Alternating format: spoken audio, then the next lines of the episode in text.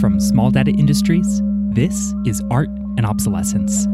I'm your host, Ben Fina Radden, and on this show, I chat with people that are shaping the past, present, and future of art and technology. This week on the show, we have a very special guest. My name is Miriam Bennani, and I am an American artist based in New York.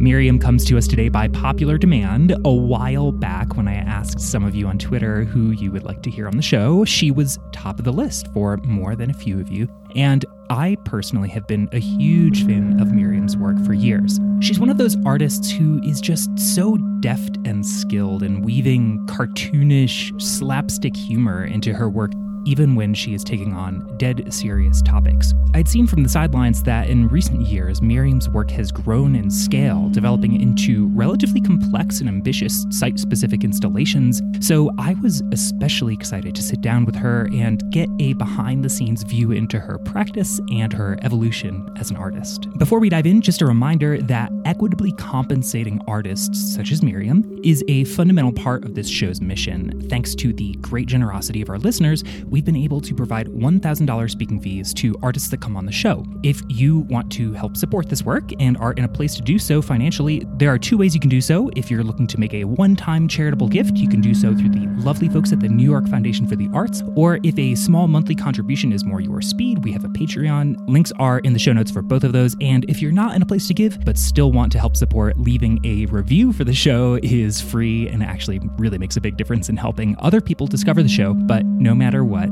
thank you for being here and tuning in. I appreciate it. Now, without further delay, let's dive into this week's chat with Miriam Bennani. It sounds a bit cliche, but I always kind of knew that I wanted to be an artist. Throughout my childhood, I was always drawing and writing stories that evolved later, way later, into video installation and sculpture. But I feel like this kind of relationship I have to make in my work and the pleasure I feel making things is something that feels very familiar and has been there forever. My parents were very supportive, and they are also pretty artistic and creative and always supported it. So I think it just kind of added to, my creativity to have access or support and positive reinforcement. I first went to art school in Paris. Going to Paris itself for college wasn't a crazy thing. Most people in my French school in Rabat are Moroccans who were also going to college in France or Canada or, Spain, if they could afford it, of course. Going to art school was the thing that was maybe a bit, kind of different, or I knew that it wasn't the easiest path maybe to choose to be an artist. I was kind of nerdy, I was a good student and I was really serious about work. So I think my parents knew that when I decided to go to art school and be an artist, it wasn't as a rebellious or that sounds fun kind of decision. They knew that I was very serious about it. And for them, they were also very smart and tried to learn about what are ways that you can basically make money. They just wanted me to be okay, and independent. They did their research and I did as well. Also learned pretty quickly that you can specialize in something and become a designer. That made it feel less scary. I always thought that as an artist, I would be someone who makes drawings. But my school in France was Les Arts Déco, the School of Decorative Arts. There's different sections, different specialties. And I was really into drawing and I thought I would go into the illustration major, but I realized that's something I already do and I wanted to learn something new. So I went for the animation major.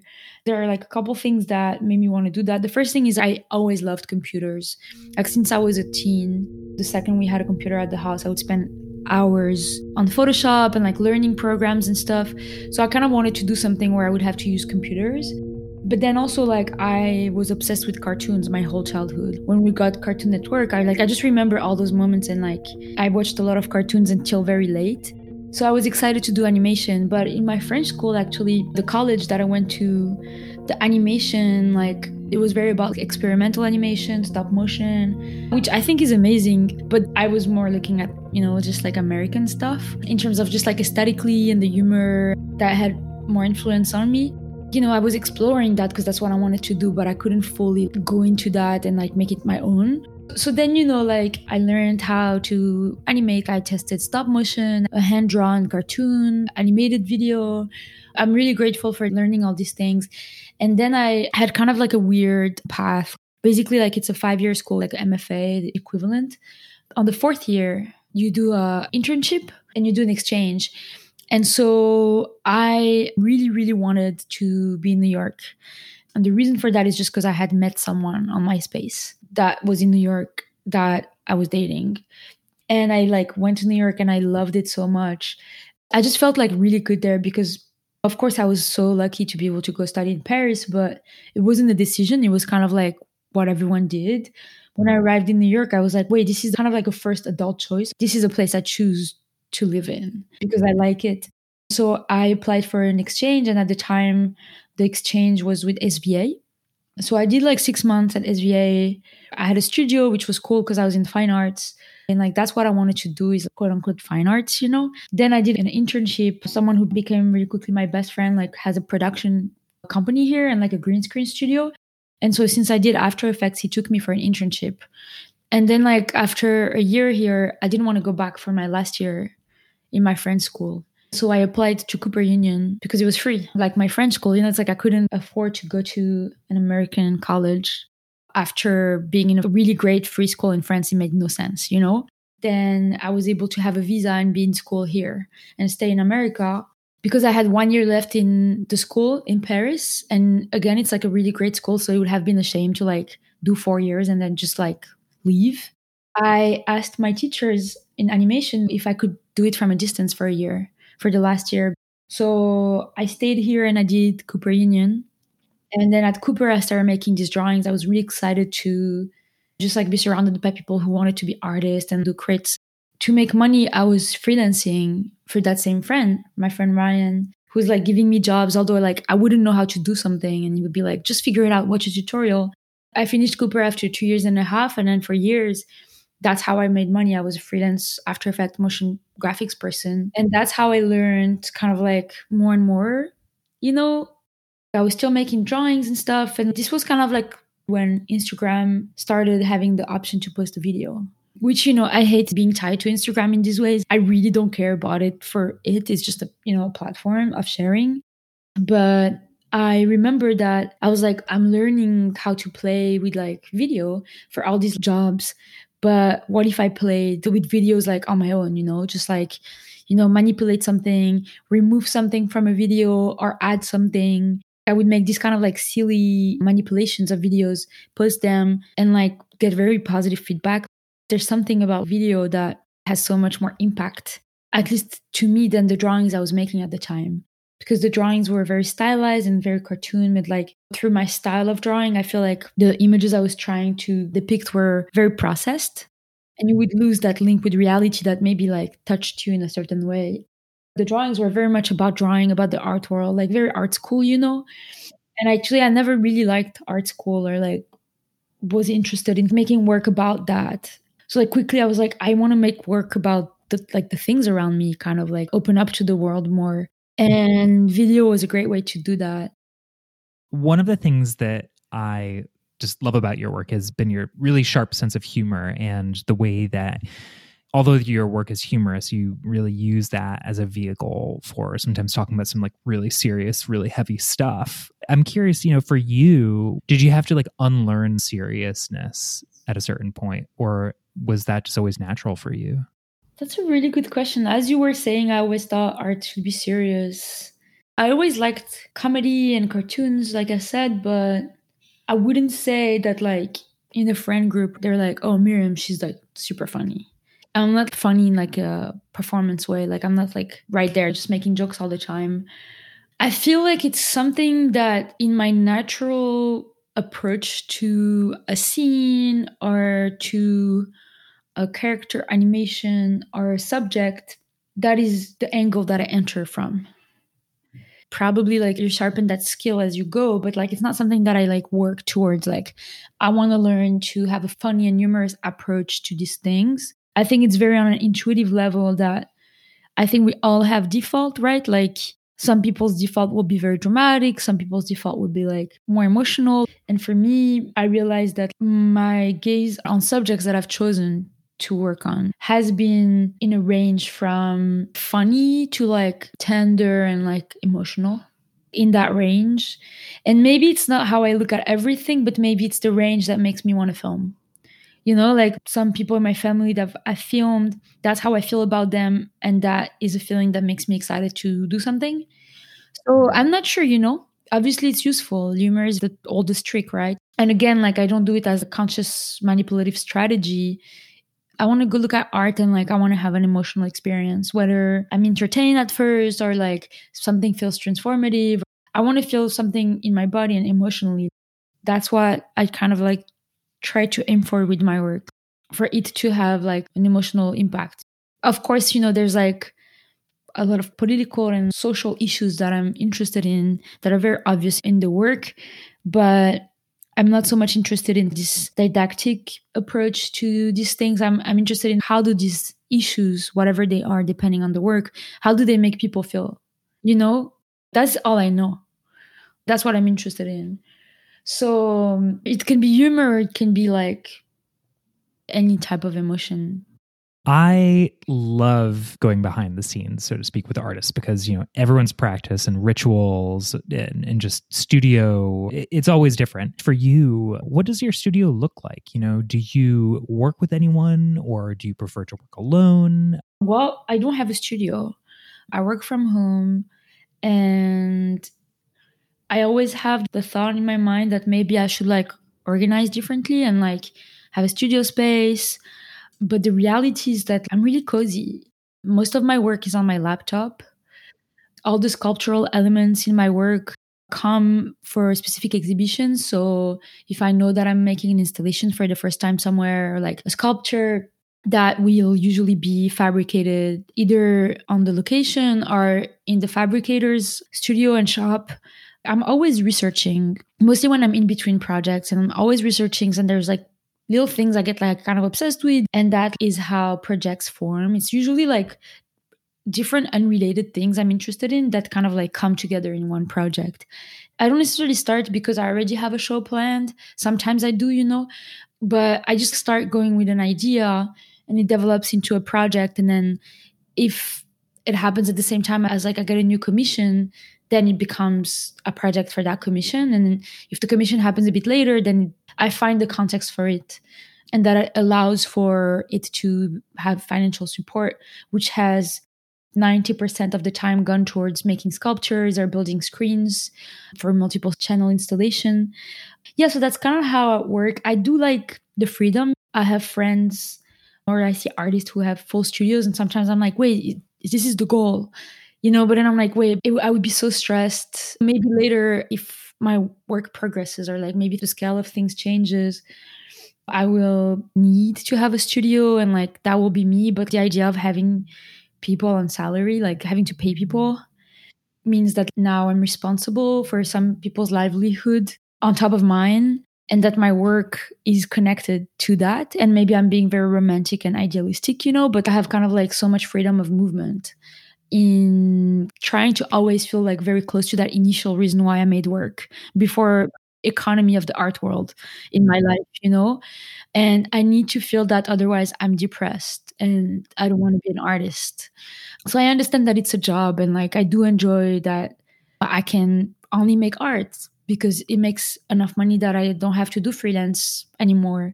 I like the perks of the commercial aspect of the work in some ways, but I don't want them to dictate the work. I want to always be in that sweet spot where I can like just be like, this whole exhibition is going to be one installation instead of multiple works.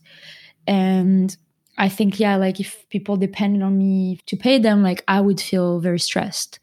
People waiting around for me to kind of tell them what to do is just not a good psychological place for me. I'm learning to delegate. I just started working with like a really amazing person who's an artist and a student, and she helps me with emails. That already was like a huge deal for me. And then I see artists doing like a lot of exhibitions for less time than I have that are already like have assistants and stuff like that.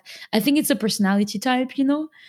in the work that I do, like, it's really hard for me to like break it down to different segments to be like, oh, this could be done by someone else. And this is how I organize my thoughts. And maybe I don't need to do this part. It's so internal. Sometimes the idea of slowing down to break it down to understand what I can delegate or do with someone else, I'm like, I could just do it instead of like figuring it out, you know? Maybe it's not sustainable, but recently I had this thing happen where I just got my green card and I was supposed to not get it for another 5 months. Like my lawyer was like, it could take a year. And I have shows coming in Europe that are multiple channel, hard to install, never install them with a crew, you know, like I work with the AV person on location. So I'm the only person who knows how to do it. Unless I've made a manual before for an acquisition, it's like only I have done it before. And I'm like, okay, here we go. Like I have to find someone who can go do it for me. Let's say there's two shows, right?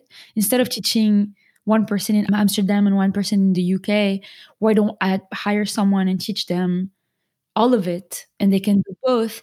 And now that person can work for me whenever I need in Europe. And I felt like I'm finding efficiency tools. What for? The only thing it means if I teach this person to install shows while I'm here is that I can do more shows, right? And I'm like, but why do more shows? I think in one way it's generous to do more shows because then I don't do just like the big cities and like maybe like smaller cities in Europe or something like that. People can go see work and I love that. But really it doesn't make me that happy to do a show just for the sake of a show. Like I need to be excited to go and install and like have an interaction. I'm not trying to just like take over as many constables. I think it's cool that people do that. I'm happy that like I get to see people's work who maybe are like more generous with sharing their work. I don't want to sound like snobby about it or like I want to keep it super precious. It's really not about that. It's just about like whenever it goes into that zone or territory of like how to multiply things, like what is a good way to take a piece and make it like 10 versions of it that can sell? You know, I get so existential. It makes me very depressed. And of course, you know, like I'm down to simplify a sculpture if that means a collector can buy it and I can keep making work without being stressed. But I don't know, it's a fine balance, I guess. Mm-hmm. I'm sure no day is alike, but I'm curious if you can kind of take us inside your process. What does a day in the life of Miriam look like? A day in my life is that I like to sleep. If I don't sleep at least 8 hours, I'm useless. And I don't go to bed early. So like say I wake up around 9:30 with an alarm. I have coffee and then I feel like I get coffee high. That's usually prime time for ideas. There's like this like very small window, very good window for creativity. But it's usually the time that I sit down and go through like all emails. I've tried to structure my week differently so I don't do emails every morning. I want to have that energy sometimes. Wake up and just right away be able to like work, not bureaucratic, like just do the work. Monday is like my Zooms and calls and emails. And so I would say if I describe the day without that is just me on the computer, honestly. Doing research or if I'm editing something, I'll be just on the computer at a lot of different hours. I love cooking. That's also why I like working from home. Like I love food and I love cooking because I feel like for me, mostly since I've been doing a lot of work on the computer, it's become this like break from the digital world and like having more sensual experience. Every day I kind of try to like have a moment where I'm like cutting things and frying them and like, you know, just smelling. And then this is very granny, but I nap almost every day. Very Mediterranean. My parents do that too. I nap around 5 p.m. and then like I wake up again and it's like a brain reset and then like I can really work. Usually if I'm doing something like writing, something where you really need to be in the zone, like if I'm writing or editing, but the part of editing where you make story decisions, not just technical stuff, I feel like that really happens after that 4 p.m. nap and like through the night. That's like kind of like a moment I love. But if I'm doing animation or things where I'm following, like the creative decision has been made, I listen to a lot of music or I listen to stuff as I work. I work out, but not that much. that really helps. I'm an Aries. I have so much energy. So like sitting down can be hard for me. I mean, I can focus for hours if I'm animating, but I feel like working out has been a very healthy new habit and very transformative. I mean, it sounds annoying, but in terms of like feeling inspired after working out, my mind is so clear sometimes. And that's also a good time to work. At night, I either, go to dinner or go out. Or sometimes for days I'll stay here and I'll watch movies. And so, it's not that exciting. It's just like a lot of work and it's a bit nonstop. I've been better at trying to like have a week and take the weekends off. So I'm learning to do these things and like not think of work as like the ultimate goal of my life and like learn to prioritize other stuff. Oh my gosh. Do you want to be my coach? No, I'm not saying it's working. Okay, my new thing is I love working on Sundays. Tell me what you think. But sometimes like right now, this week is amazing because everyone is in Venice for the biennial. I'm like, wait, why is this week so open? I've just been having too many Zooms and emails. It's just really stressful because I'm also not someone that can just let an email linger. I just feel like unless I do them, I can start working. And I feel like Sunday is kind of like the only day that belongs to me fully, where I'm like working in full vacuum. Like I'm not supposed to answer emails or anything. So it's been like my favorite day, mostly for writing and things where you have to be focused. Something that actually I'm trying to never do that again, but it's very much what defines my days. I usually work on like a few things in one day. It's really rare that I take a full day for one project. I switch gears a lot. And I think I lose a lot of energy in doing that. So as somebody who has known your work for many years and been following along, it was just so weird and also awesome to see the viral moment that your and Orion Barkey's video series, Two Lizards, had. It went totally viral, like pretty mainstream. I'm curious what that was like for you as an artist. That, I'm guessing, was the first time your work has gone kind of mainstream. What did that mean to you? What was that like? I think the most meaningful thing that happened from that collaboration is collaboration first, Just like getting out of my zone where I'm in control of everything, which how it is in the art world. It's like you're pretty free to do whatever you want versus like maybe the film world where you have to like pitch and justify every choice. It just doesn't function like that. And I think that after a few years of doing shows and just like deciding everything, having to kind of share with someone that space of decision making was really hard and also made me a better person and it was amazing. But I just want to go back to how the series started. It wasn't supposed to be anything.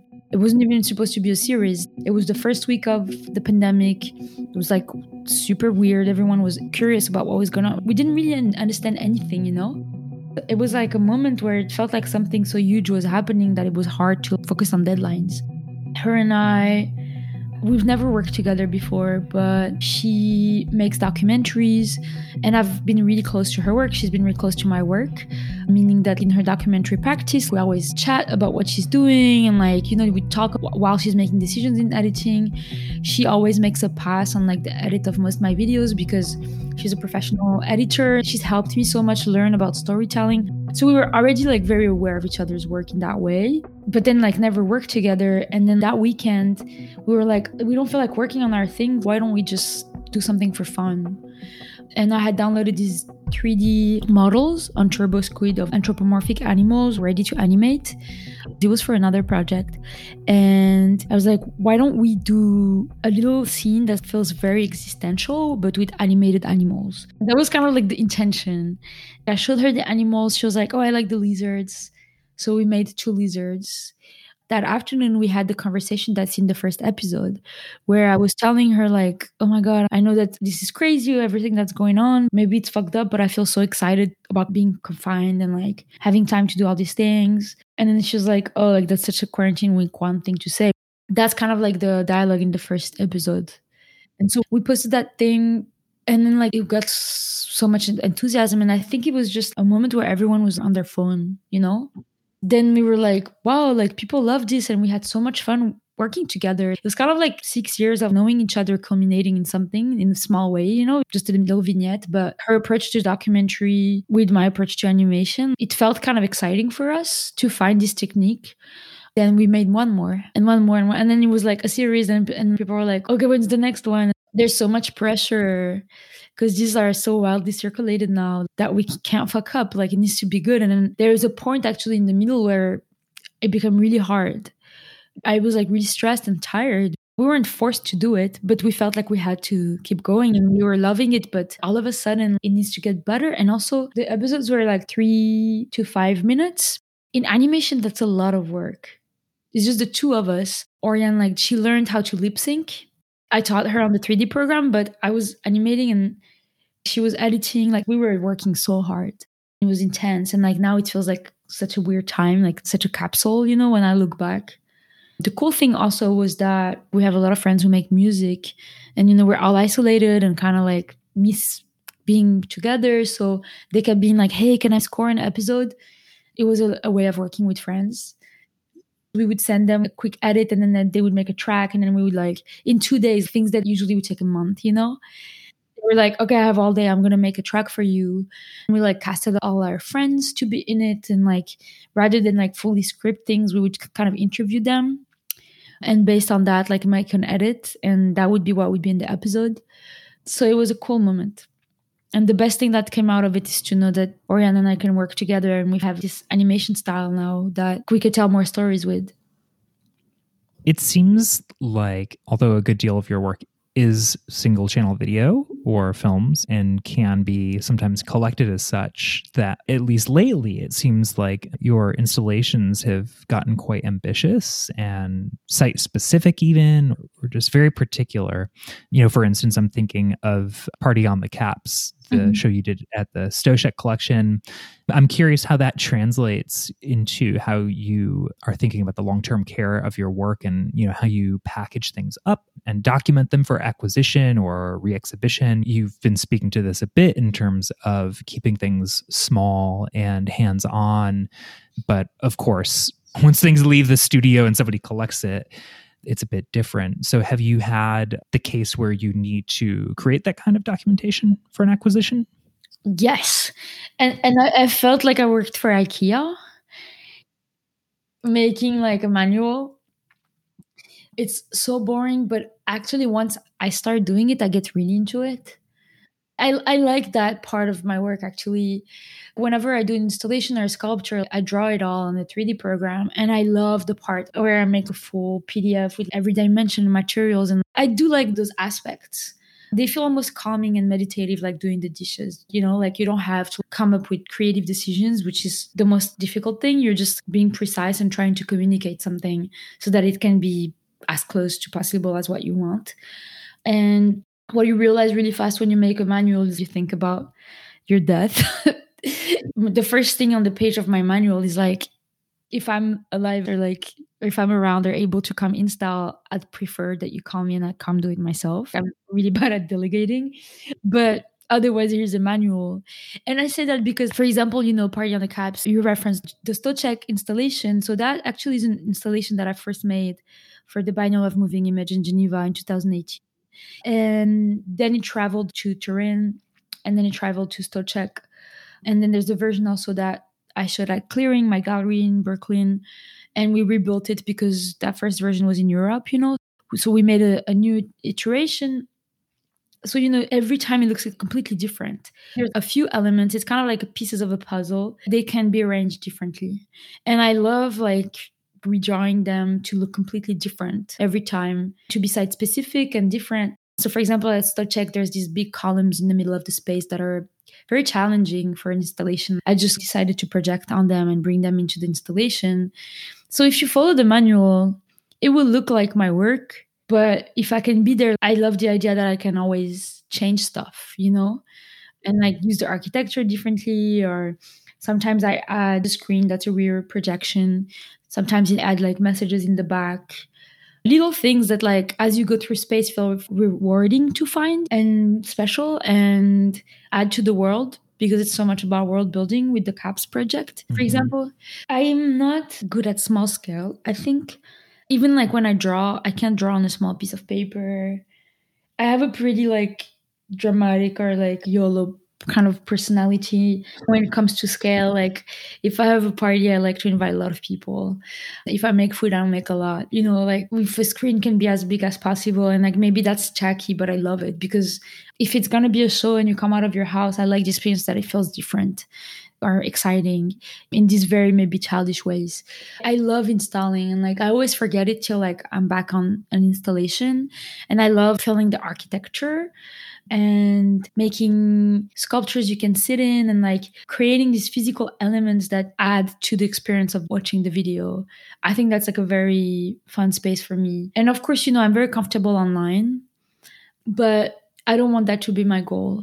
I ideally would love to keep making exhibitions that have a very kind of physical implications, you know, like that make it interesting to leave your house to see a space or have an experience, you know.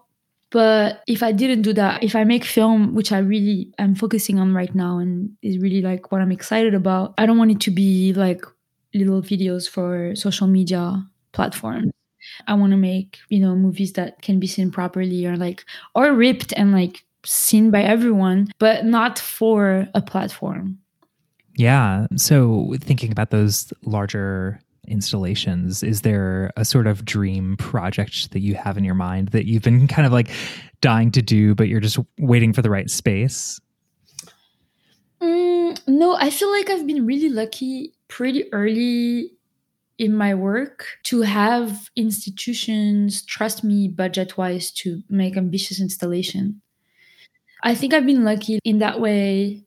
And then I kind of like just went for it and made these like ambitious sculptures in terms of like technically how to make them, but also the scale. For my last show, I kind of like had an opposite reaction of wanting to take a second and not build objects.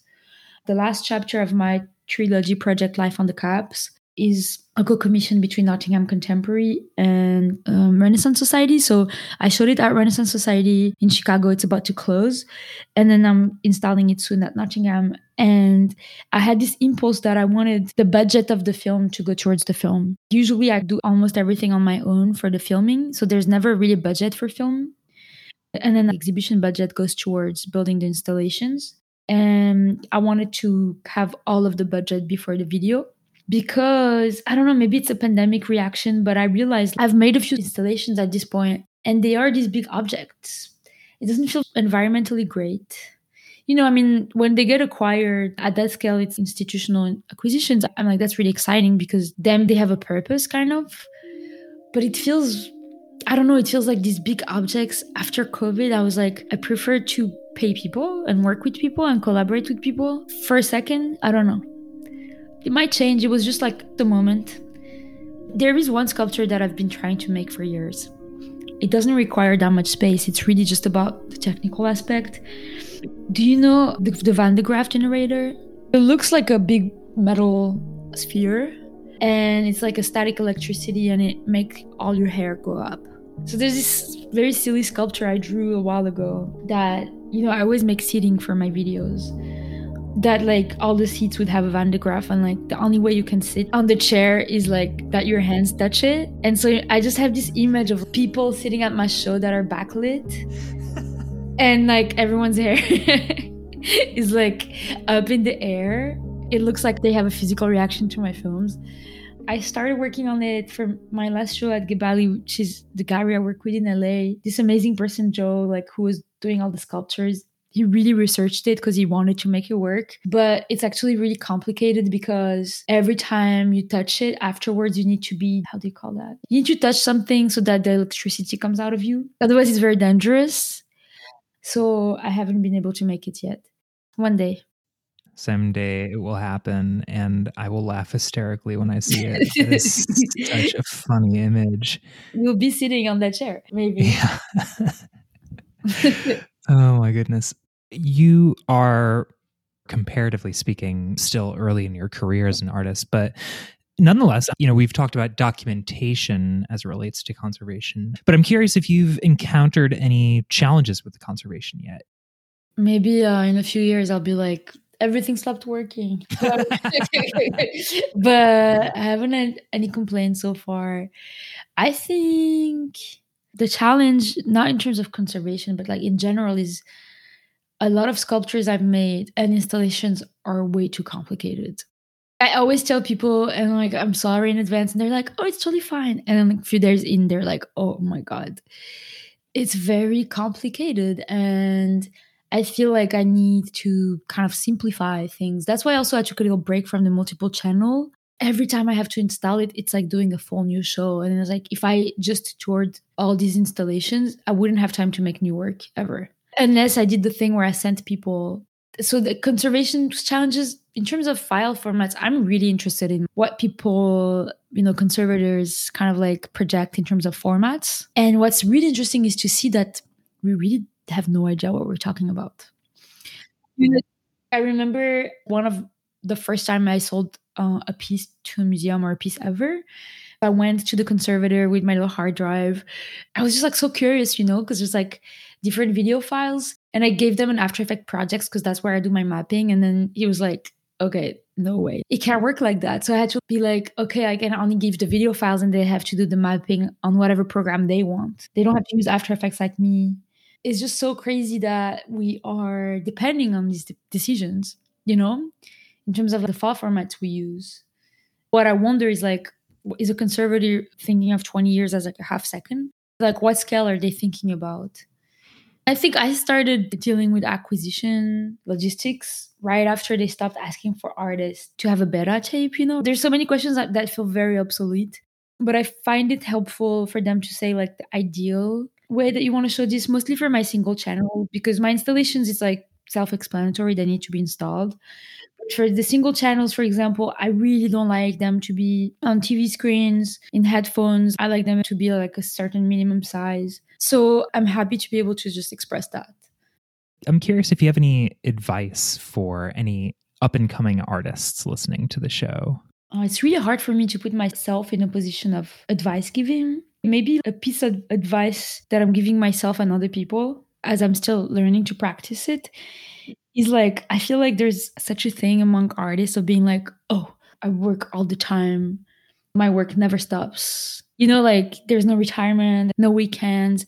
And it's kind of like a cool thing to say. Come is the competition. And I really, really want to shut down this part of myself. I think that it does become a job in a way. And like, I think it's really important to make time for other things and like learn to enjoy other things and have other practices. And I'm not saying I'm doing it successfully, but I want that. I want to like more often go on like a 2-week vacation where I'm really not bringing my computer, things like that. So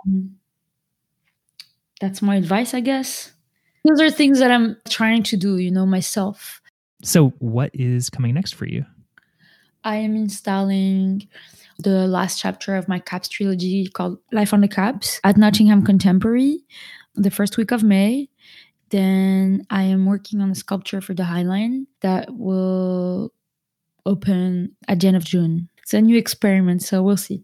Awesome. Well, Miriam Bennani, thank you so much for your time and your generosity. It's been so great to get to know you and hear more of your story. Thank you so much for having me, Ben, and for your very thoughtful questions. And thank you, dear listener, for joining us for this week's show. I hope you enjoyed it. And if you did, how about you leave us a review? It's free. I would really appreciate it. It helps other people discover the show. And as always, you can find the full transcript for this show at artandobsolescence.com, as well as highlights on Twitter and Instagram at artobsolescence. Have a great week, my friends. My name is Ben Fina Radden, and this has been Art and Obsolescence.